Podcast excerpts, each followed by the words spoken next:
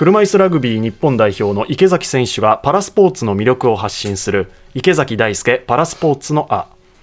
今週は先週に続きまして東京2020パラリンピックカヌー女子日本代表瀬立モニカ選手がゲストです。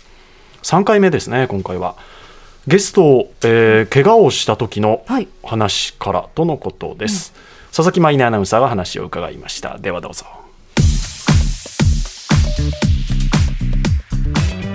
瀬立選手の障害についてちょっと教えてください。高校1年生の時に学校の体育の授業中に逆立ちでこけてしまって背中の骨を折ったことが原因で体に麻痺が残りました。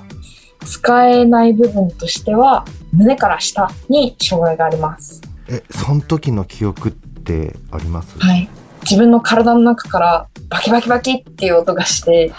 同時に息がもう全然吸えなくなったり吐けなくなったりとか友達に助けてって言おうとしても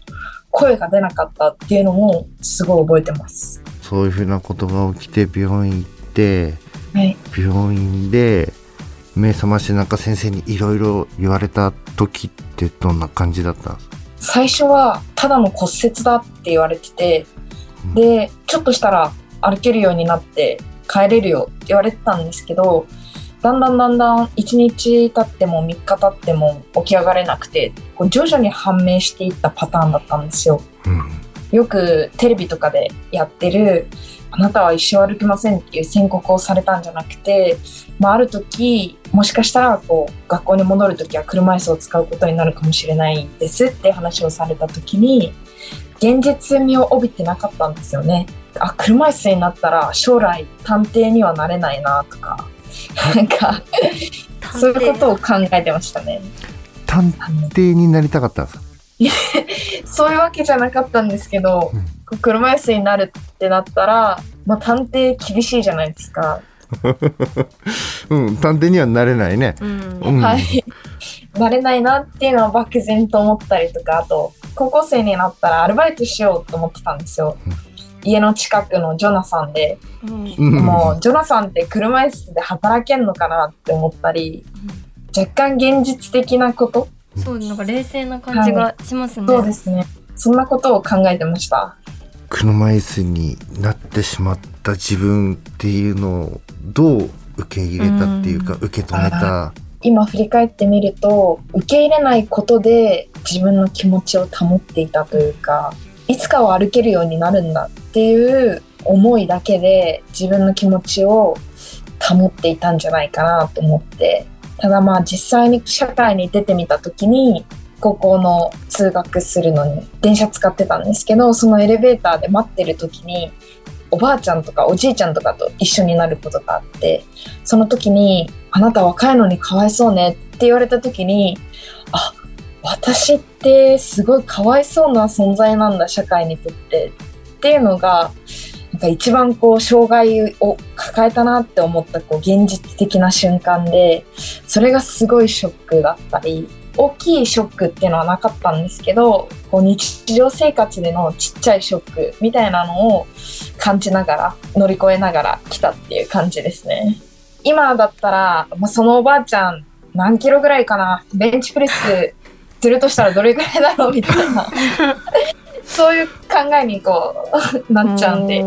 まあそんな落ち込むことはないんですけど、やっぱかわいそうって言われることが一番辛かったなって思います。え、じゃあそんな中でパラカヌーを始めたきっかけっていうのをちょっと教えてもらっていいですか？きっかけはもともと私が健常者だった時に中学校のカヌー部に所属していてカヌーの経験はあったんですね。うん2013年に怪我をしてからちょうどその時に東京オリンピック・パラリンピックの開催が決まって開催場所がカヌーの競技会場が江東区になるっていうので江東区が自分の町からパラリンピアンを輩出しようっていうそういった区の事業を立ち上げてその時に白羽の矢が立ったのが私でカヌー経験者で若くてちょうどいい時期に怪我してみたいな牛丼の安い早いうまいが揃った選手がいるっていうので また声をかけていただいたのがきっかけです。面白いこと言うな。めちゃくちゃ面白いですよね。最高ですね。一番最初川でなんか漕いだ記憶ってありますか？なんか風を切る感覚というかうん。車椅子になって感じることがなかった。スピード感とかっていうのが魅力的だなと感じました体を動かすことの喜びを感じたというか車椅子生活になってセリュさん体育の授業は全部見学ねって言われてしまったりとか、うんなんかそういうところでこう理不尽さを感じていたのがカヌーで発散できるっていうのは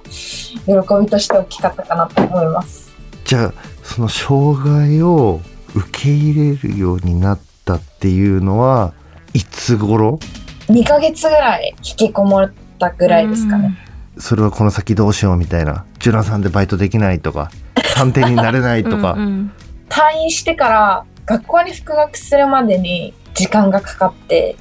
で学校側の受け入れ準備ができてからじゃないと学校に戻れなかったんですよ。怪我した時にもう学校違うところに転校した方がいいって言われてて。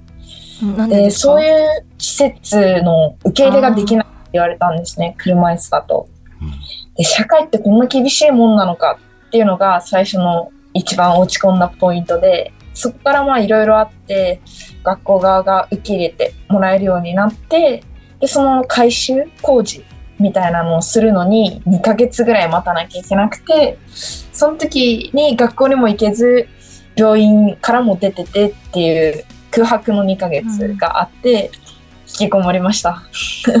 学校ってどういう工事が必要だったんですか？教室行くのに2段ぐらい階段があってそこに昇降機をつけてもらうってなって2段。その昇降機の工事ですね。うん。2ヶ月引きこもってでも学校に行けるようになって気持ちも前向きになった感じですか？戻ってからはその勉強についていかなきゃいけないっていう、やっぱ何か熱中できるものがあったっていうのが大きくて勉強頑張んなきゃと思って熱中してでそこからまたカヌーと出会ってカヌー頑張んなきゃっていうので、うん。どんどんどんどん前向きな気持ちいい歯車いい循環が生まれたのかなと思ってます。勉強頑張んなきゃっていうのがやっぱ偉いですよね。偉い。そんなこと思ったことない。うん全然思ったことないです。うーん。じゃあ今後の目標は？大学もう一回入り直すのが医学部に入りたくてえー、え最終目標は医者っていうことで行きたいです。カヌーも焦げるお医者さん。ちょっとそこは頭になかった。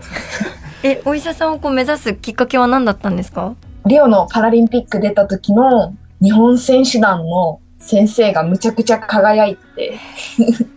かっこいいなって思ったのがきっかけです。すごい。じゃあ今受験勉強もされてるんですね。そうです。予備校にオンラインで通いながら。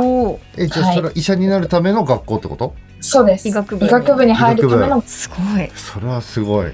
だってうん。パラカヌーやって、うん、パリも目指しながら。お医者さんになって俺怪我したら手術もしてくれるかもしれないね、頼りになりますね。うん、だってうちだったら手術するとか手震えちゃうしね。ハサミとか持ってないし 握れないけど関口選手だったらそういうのね全然できるだろうしすごくなんか車椅80キロ子の持ち上げられますからね。うん。まあ、手術室で80キロは持ち上げないと思うけど。何かあるかわかんないですか？ら、うん、倒れたら持ち上げれるし。えー、かっこいいですね。これはすごい。常に全力っていうのがすごく伝わってきます。本当に3回にわたってお伝えしましたけど清流選手は声色でこう明るさというか ね彼女の人柄がずーっと伝わってくるんですよ。聞いててね元気になりますよね。しかも人柄がねもう前向きでね今お医者さん目指してるんですか？医学部。ガッツありすぎじゃないですか？すごい、パリを目指しながらうん。医学部に入るための学校に、うん、はあ本当に。心より応援しております、うんます。以上池崎大輔パラスポーツのあでした